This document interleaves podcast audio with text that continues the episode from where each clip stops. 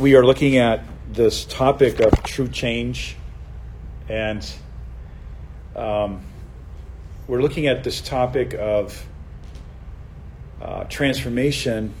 And you know, there's a movement in the United States, there's a movement in the world today, especially in the West, where uh, people really want to experience change, uh, want to experience um, transformation. There is a sense of uh, hidden discontentment, uh, a, dissatisfaction of where people are at, where we're at today. Uh, people want to change the way they look. They want to change their weight. They want to change their career. They want to change everything. Uh, and at the heart of it really is, of the heart of this change movement or transformation movement is, it can be, it can be another form of human discontentment. And I just want to ask three questions before I start this morning. And um, number one, these three questions I think address this topic of change. And these are questions that I asked myself as I was preparing this. Number one, why do we want change? Why do we want change? Think of maybe a circumstance that you find yourself in and you would like to change that. Let me just ask why do we want change? Is it religious reasons? Is it guilt? Is it shame? Is it fear? Uh, am I looking or feeling bad about myself and I want to change that? Um, FOMO, fear of missing out. Do I feel like I'm missing out because I'm locked into a situation? I'm missing out on something, and uh, and I want to change that. Or do I deserve something better? Do I am I thinking, look, I deserve something better? I really do. Uh, the second question I want to ask is what if God doesn't answer our heartfelt prayers and things don't change? So, this is going to be an encouraging message. Please don't throw things at me. what if things don't change? What if I'm really praying and nothing's really changing? It seems. What if my what if my um, plea to God is that God, you would change me, or you would change this person, or change the circumstance, or change my conditions. What if it doesn't change? And I am I living in the fear of limbo where things are not changing, and I'm in the midst of the lack of change? And here's the third question What if things change? What if they do change? What if God answers your prayers, but we discover that we're still not happy? What if things change? What if you get the answer to prayer? What if you get what you want, wanted, uh, change, or something majorly changes in your life, and then it happens, but you discover down the road that, whoops, uh, I'm still, man, I thought I'd be happy, but I'm, I have this nagging unhappiness. What if that happens? And this is the story that we find in the text that we're going to read in a little bit. But here, here's really the answer. The, we can find the answer in two in two statements. I think number one, and I was on a plane last night flying in Spirit Air. I thought, okay, I'm on Spirit Air. Holy Spirit should be in this plane, so I should prepare for this message. I was sitting.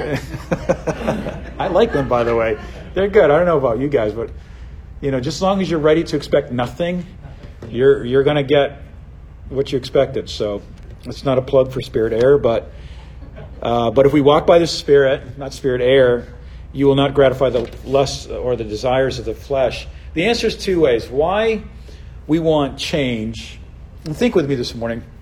Why we want change determines, or det- why we want change is determined by how we understand satisfaction. Like, okay, why do I want change? Well, I, I have to look at my understanding of what does the word satisfaction mean like what am I satisfied by? You know, what is satisfaction for me? Am I satisfied in this fictional concept that if this happened, I'm going to be satisfied, and if my situation would change? And the second answer is is how we define satisfaction. So, what is satisfaction? How we define true satisfaction is how we define desire. Desire. So, I think the root of the matter is desire. Um, the, the King James uses the word lust, but I think that there is that word in the Greek is bigger than that word lust, and we're going to look at that in a minute. And so, how we define true satisfaction is really going to drive how we de- how we desire change. Okay, are we are you following me so far? Okay. I love you guys. It's so great to be here with you. Um, really awesome. I was flying back and I thought, man, this is just so great to be a part of this. It really is. I'm so blessed. I'm so satisfied. I'm, not living in any form of discontentment here. I love this, what God's doing in our midst. Uh, Galatians 5 16 through 17, Paul says, If we walk by the Spirit, you will not gratify the desires of the flesh. And this is the, this is the English Standard Version. I think it does a better job in the Greek here. The desires of the flesh. remember, what is the flesh? The flesh is that, flesh is the flesh is like we are fleshly people with skin, bones, tendons. You know, we have a heartbeat. Most of us do in this room. We have blood pumping through. I'm just joking. Uh, we have blood pumping through our system. We have a, that is our physical flesh.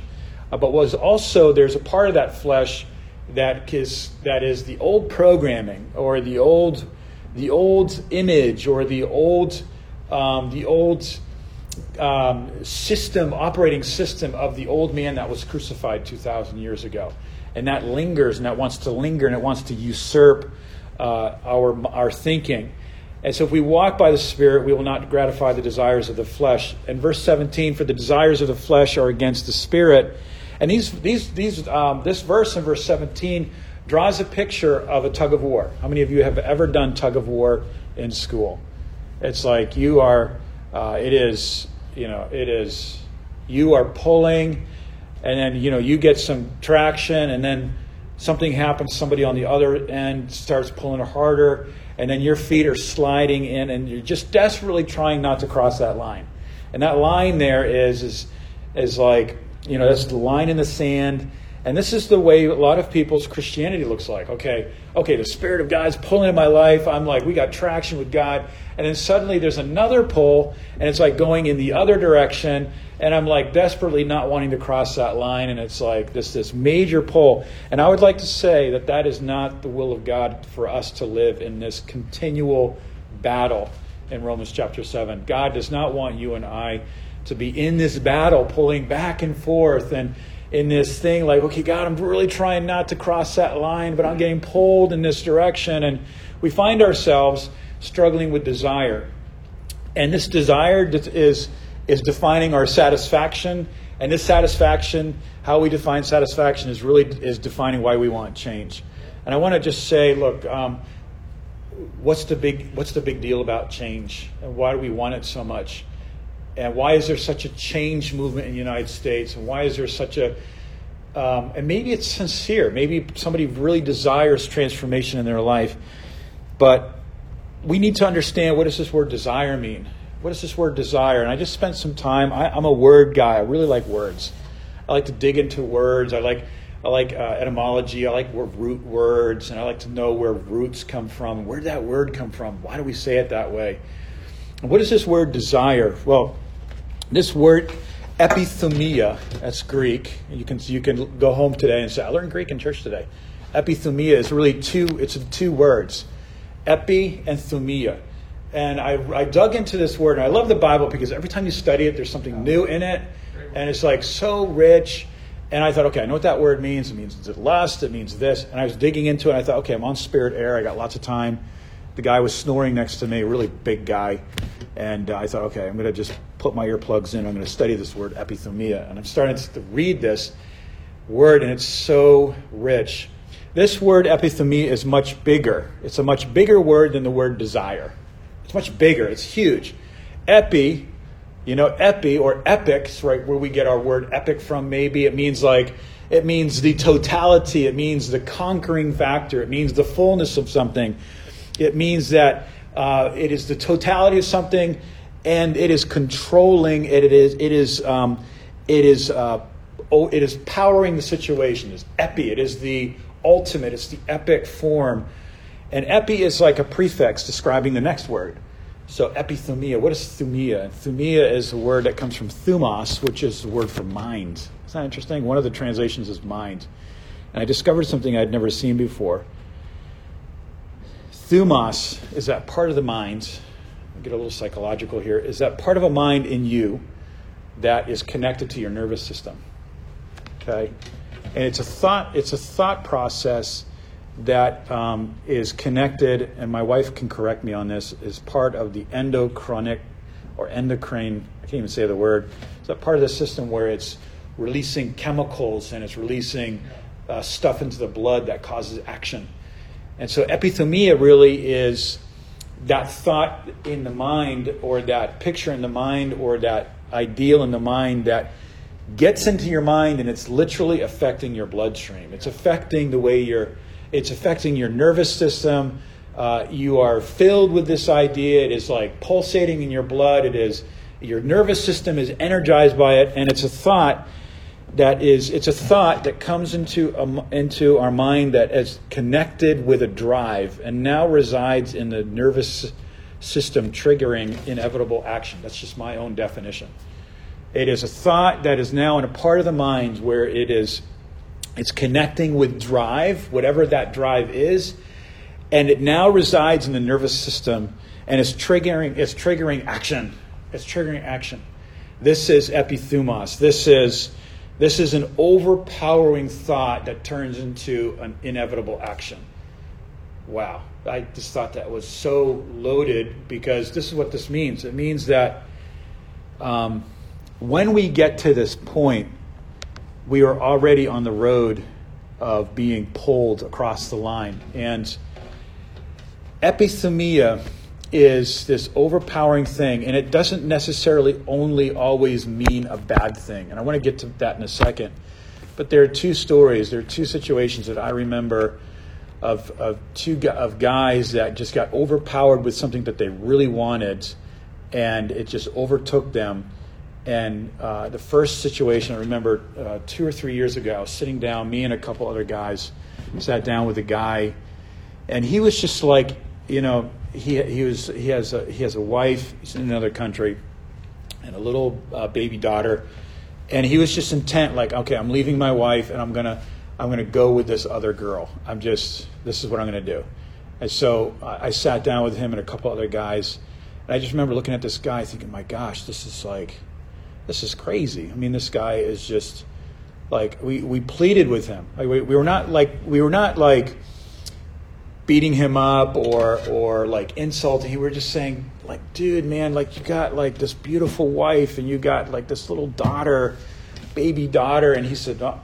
And we are like, why? Why are you doing this? This is this is going to be so destructive. And he, and he was overpowered with this thought that he was going to move out and he was going to move in with this other other woman and this was like his epithumia he was he was overcome with this and there was no logical reason he said i just and we really just taught we was like what what's going on? Like why are you doing this? And there was no logical reason. Epithumia takes over the logic part of the mind and it just causes people to do insane things. And so um, and he did that. And, and the story ends two three years later that the girl he moved in with uh, like okay ends the relationship moves out and then he's and he's like his wife he's divorced from his wife little girl and now he's on his own and it's like that is crazy that's that's epithumia another another example was is that when i was in new york um, i think it was at last no the night before last sitting in a pizza shop at 11 o'clock what happens when you get a bunch of guys together you know without our wives we wind up in a pizza place at 11:30 at night eating loads and loads of pizza. Don't tell my wife that. And we ate two pieces of pizza. They were cooked by Albanians. All these Albanians and Bosnians live in that city, and I don't know why, but we were in this little town called Port Jervis, and we're in this pizza place, and we're eating. And the pizza, the name of the pizza was called Garbage. That was what it was called. It was garbage. And when you look at the pizza, it was like literally the pizza slice was like that big and it had everything on the pizza, even the kitchen sink. It had so much stuff on it. It looked like somebody had taken literally a food garbage can and just emptied it on the pizza, but lots of cheese, so we ate it, and it was really good. And then I didn't sleep for a couple hours after that because my stomach was working. And I'm sitting there, and we're talking, we're fellowshipping, we're talking about the mysteries of the kingdom, we're talking about vision, what we're, and here we're just chowing down pizza, laughing, and I get a text message from a guy that I've been investing in here in Houston and he texts me and he doesn't know it's me, but he thinks it's somebody else. And he texts, you ever get one of those kind of texts? and he's like, he goes, he goes, um, uh, and he was using words I had never even heard in my life terms. He goes, and he was actually, he was actually um, uh, trying to sell me drugs. And he was like, I got the bars of this and I got this and whatever you're paying now, I'm going to beat that price. I'm your man. And I looked at the number and I didn't recognize the number. I, I scrolled through my messages and I was like, oh, it's it's that person. And I wrote back and I wrote their name and a question mark. Is this you? You know, is your phone hacked or something? Is this you? And he goes, Yeah, I'm your man. And and I go, Hey, this is uh, this is Christian. You know. And he goes, Oh, and then explicitive there. And he was like, Oh, just disregard. Regard. I go, Dude, what are you doing? Like, what are you doing? Like, and I just started pleading with him on the text. It's like, Oh, don't do this, man. You're gonna like wind up, you know. It's just please don't do this. And I remember pleading with him, not condemning him, but just pleading with him as a human being and just like with love for his soul. And I just, I was like, man, don't do this. Why are you doing this? You're just destroying your life and et cetera, et cetera. Out of just pure love for the guy, guy's soul. And he wrote back, he goes, you know, he, he had just some lame, lame excuse. And I was like, man, I thought epithumia, he's just overtaken with something and he's not thinking. Here's the problem this is what here's where the problem comes in. The problem comes in when churches or religion or religiosity or some kind of code, religious behavioral system tries to tries to um, remedy the situation. And this is what happens today in a lot of religious institutions. They are addressing the end result of epithumia, of, of these desires. And what they're trying to do what they're trying to do is they are trying to address uh, behavior without understanding what is desire. Okay, do you know what I'm talking about? They're, they're trying to address the symptoms, the actions. Don't do this, and you got to do this, and this is the culture of that, and do, and do you know what I'm saying? It's it is a, um, it's a an addressing of the of the circumstance and of the behavior, and that doesn't work. You cannot you cannot rationalize with a man or a woman who has just lost their minds and they are just going after something that they are just so and and a better word for that is over desire or just there is this driving desire. And um, and this is where the church fails. This is where religiosity fails. This is where programs change uh, of ch- programs of change fail. Because you cannot change that Jesus came to this earth and he was not looking to change people. Um, transformation and change is great. It's noble. It's a, it's a form of our achievement system that we live in in our American culture. Uh, we can there's a temporary better feeling about yourself until something until something else happens and you realize it's not me changing that circumstance. It's not me cha- losing more weight. It's not me doing this, dressing like this, having these friends. It's about it's about a hole in my soul, and it's about something else. So I'd like to look at the life of Jacob briefly here, and I want to look at a story that God brought to my mind. And just remember this word epithumia.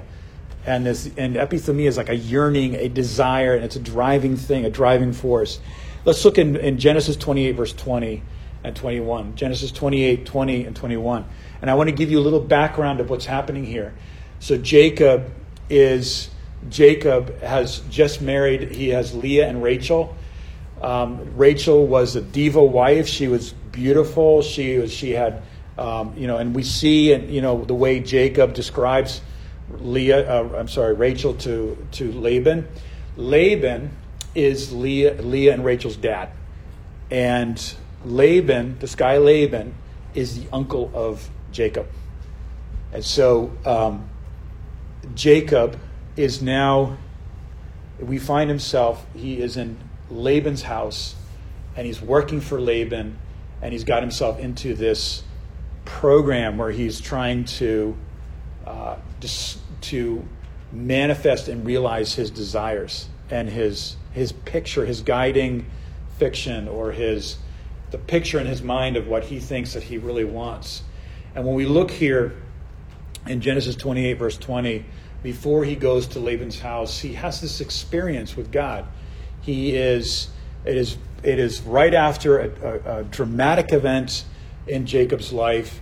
Jacob is by himself. Uh, God meets him in the night. I don't know if this ever happened to you where you're by yourself and God corners you and God starts speaking to you and he starts ministering to you and he speaks very deeply to you and there's this very deep communication going on. Not a conversation, but a deep communion going on. And so, so Jacob discovers I was just in the presence of God. Yet Jacob at this point doesn't understand who God is. He knows about God, but doesn't understand who God is. And this is really important. I, I, I want us to really follow this. And so Jacob wakes up and he realizes, wow, you know, I was just visited by God. God spoke to me. I have this, I have this um, sense that God's in my life. And then so Jacob makes a vow in verse 20 and 21, and he makes this prayer. And I want you to look at this prayer and think about it about how people define uh, satisfaction and, and what motivates that motivates them to initiate change in their life. So Jacob made a vow saying, If God be with me and will keep me in this way that I go, that I go, and will give me bread to eat and clothing to wear, verse 21, so that I that I may come so that I can come again to my father's house in peace, then the Lord shall be my God. You know something? He says this if God's going to be with me in my way, the way that I want to take, and if he will give me bread to eat and clothing to wear, uh, then he's going to be, tr- and then bring me back home, then he's going to be truly my God. Now that's an interesting prayer, right? And I think that that's a prayer that we can pray very easily. God, if you meet my needs, if you bring in change into my circumstances, if you do this for me, and if you're with me in my way, then you're going to be my God. And so God says, okay, this is where we're at. And so God is working with Jacob at this at this at this place where he is in his life. And so Jacob uh, leaves and he heads um, by his mother's um, advice goes to Laban's house to save his life. He says, "You got to you got to go to Laban's house. Uh, the situation you're in is is life threatening." So he goes to Laban's house.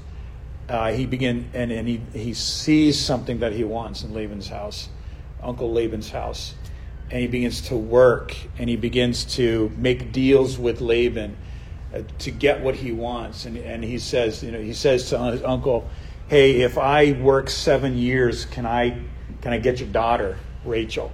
And he says, "Yeah, go for it." So he works seven years. Laban tricks him, gives him his other daughter Leah, and then he's he's now he's in another situation. He's got to work another seven years. And what's happening with Jacob is is that the more he makes deals with Laban the more deeper he's getting into like this untang- you know unentangable mess and that he can't get out of. What does Laban represent? I was reading that last night. I thought Laban is like is like the is like the world system.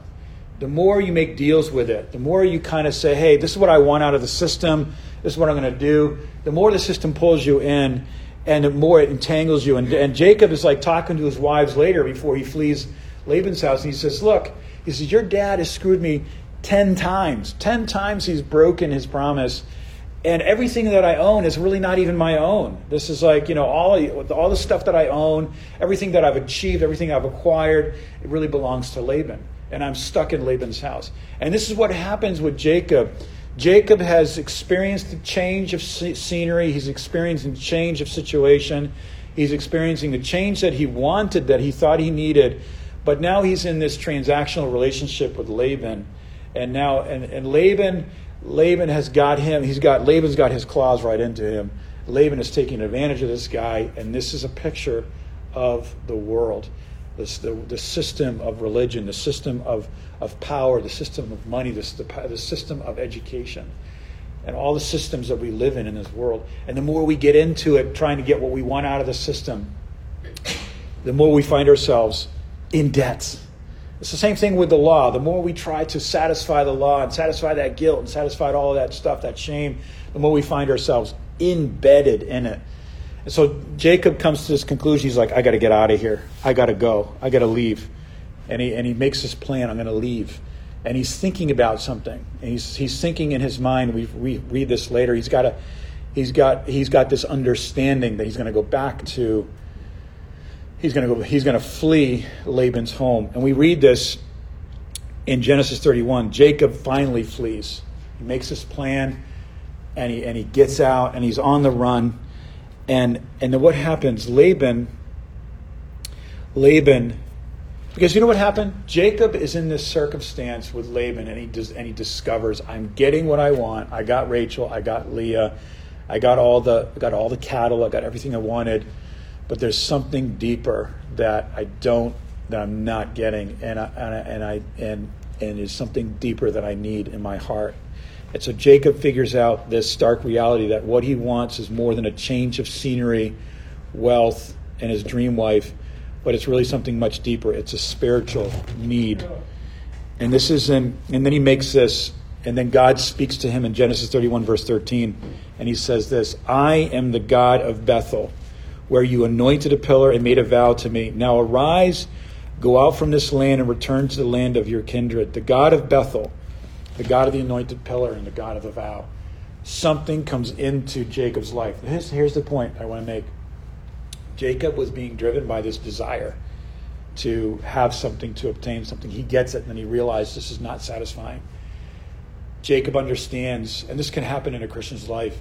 Jacob understands that he's he's not understanding what does satisfaction mean and what does desire mean. And so God speaks to him, and he says, God says, now that you understand that this is not satisfying to you, I'm putting a new desire in you. I'm putting something into you, something that's already happened before at at Bethel, which means the house of God. And so, so Jacob flees Laban. Laban, Laban chases after him. He's going after Jacob, and it's seven day chase. And and and uh, Laban catches up to him, catches Jacob, and says, Jacob, what have you done? You've taken my daughters, you've taken my things, you've taken everything. I could not even say goodbye. And what are you doing? You've also taken my things. And so Jacob uh, and then and then Laban Laban makes this incredible statement, and I want to make a big point here, and then I'm going to close. Verse 21 of, of chapter 31 of Genesis. Laban himself says this, and now you have gone away. Look at this, and you have gone away um, because you longed greatly for your father's house. You have left because you have desired your father's house. Guess what word is used there in the Greek Septuagint? Remember, the Septuagint is the Greek translation of the Old Testament Hebrew. And, and when the Jews were scattered abroad, the Roman Empire, uh, they, they were being born into a, a Greek speaking culture. I'm sorry, the Greek Empire. They were, they were born into a Greek speaking culture, and they did not know Hebrew, so they had the translation of the Old Testament in Greek. And what's the word that is used in this when Laban says, you have left because you have greatly desired your father's house. Do you know what he says?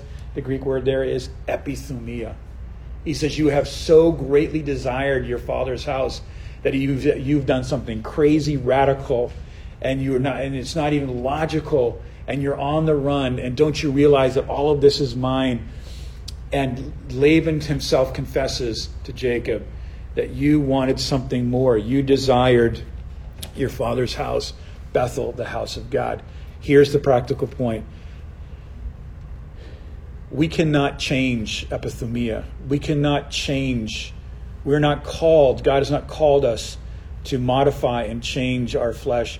When we look, when we look at an unregenerated or when we look at um, what we want in our life with an unrenewed mind, with a mind that's not quickened, we misunderstand what we truly want and what we truly need.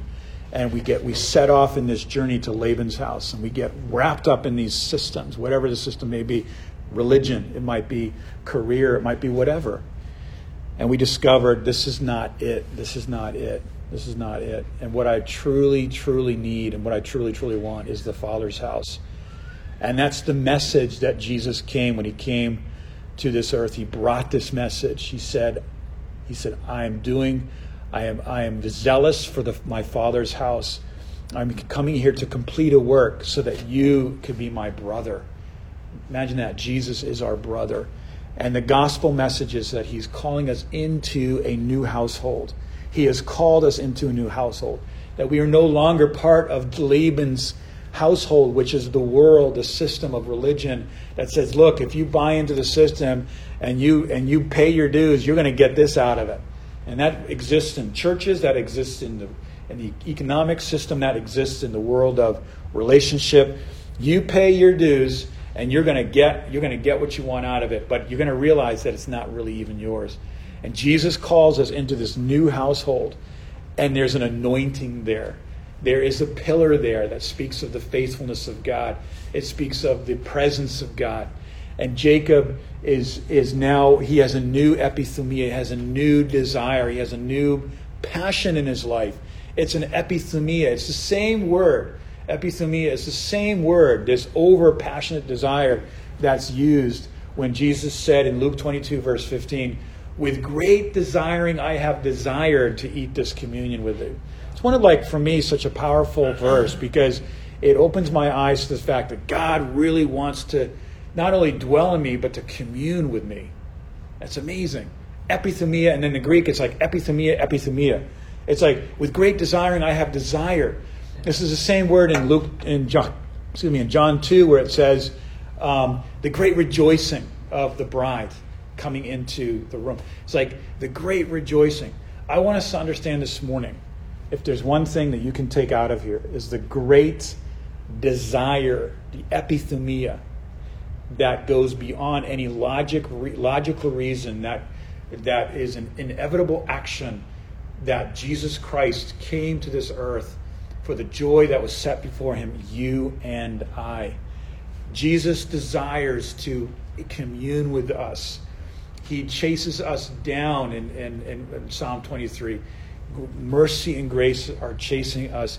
And here's the thing is that if there is some kind of, um, if someone is struggling with a yearning or a passion or a desire in their life that they can't seem to get victory over in their experience, the question here is not changing the, the, the action. It's change, it is looking at it is looking at Jesus Christ, the author and the finisher of our faith, that is already in our midst. And the Holy Spirit puts inside of us, has put inside of us a brand new creation, a new seed, uh, a new man that desires with great desiring Jesus Christ. There is something in you and I that desires with great passion Jesus Christ. And it is called the desire of the Spirit. And that's what it says in, in Galatians chapter 5, verse 15 and 16. That desire. Let's not get our eyes on, let's get our eyes off of people's actions and behaviors and start talking to them about a new desire in their life. And say, if you could just see Jesus, if you could just um, look to him, there's going to be a, he will renovate your entire uh, motivational system and, and, and, and then we begin to de- redefine true satisfaction by understanding desire for God. And what is that? And I'll finish with that. Is the presentness of Jesus Christ. Uh, the word presence, I, I, like, is, is a word. I mean, the, the presence of God. And the presence is not something that we conjure up in some way, but it is it is we, he is present with us already and in us and we are sealed and there is there's no distance between us and god. God is closer his spirit is closer to you today than you are to yourself. He is closer to you than your feelings. The holy spirit is closer to you than what you think of yourself. He is already there and it is the presentness of jesus christ. It is you know, when people say, hey, you got to be present in this situation, can you please be present in this conversation? That means in your thoughts, you're all there. Jesus is all there in the, our life, in our midst. And if Jesus is in our midst, and he is, then just like the Ark of the Covenant, there is a blessing. Obed Edom. Remember when the Ark winds up winds up in the house of Obed Edom, and this is just random family, and they're like, okay, we'll take care of this Ark you know, this, this relic or whatever this is, and we'll have, okay, put it right over there in that corner and or next to the dining table, and you know that little that, that little thing over there. And so what happens? The house of Obed Edom begins to be blessed by the presence of Jesus Christ, by the presence of God, and that is in us today. That is in us. It's not something that we need to attain. It's not something that we need to work for. It's not a transactional relationship. Okay? It's not a transactional relationship where you got to buy into the system and then when you when you pay into the system, you're going to get this out of it. Jesus has already done that. He is in our midst. He is in us. He is the anointed pillar. It is God in our midst. And when we live in that, when we understand that, then then then Luke 15, we see Luke 15 verse 1 come to pass. And the common people, the publicans and the sinners, heard him gladly. Isn't that amazing? There's just something about Jesus that is so attractive It is so wonderful. And we were singing these songs. I didn't tell these guys what songs to sing today. I didn't even know we were going to sing that song, you know, that before the message about the winds and the rain still know who spoke to him here below. It's an old hymn that really ministers to me. When he when we see him, he's so attractive. He's so attractive that the man who is killing Christians, who's knocked off his horse on the road to Damascus, is overwhelmed by the adoration of Jesus Christ. And he says, Lord, what do you want me to do? What is the what is the solution for change? What if things don't ever change? Can I say this? If things don't change, Jesus is in our midst. And that's enough. It's enough.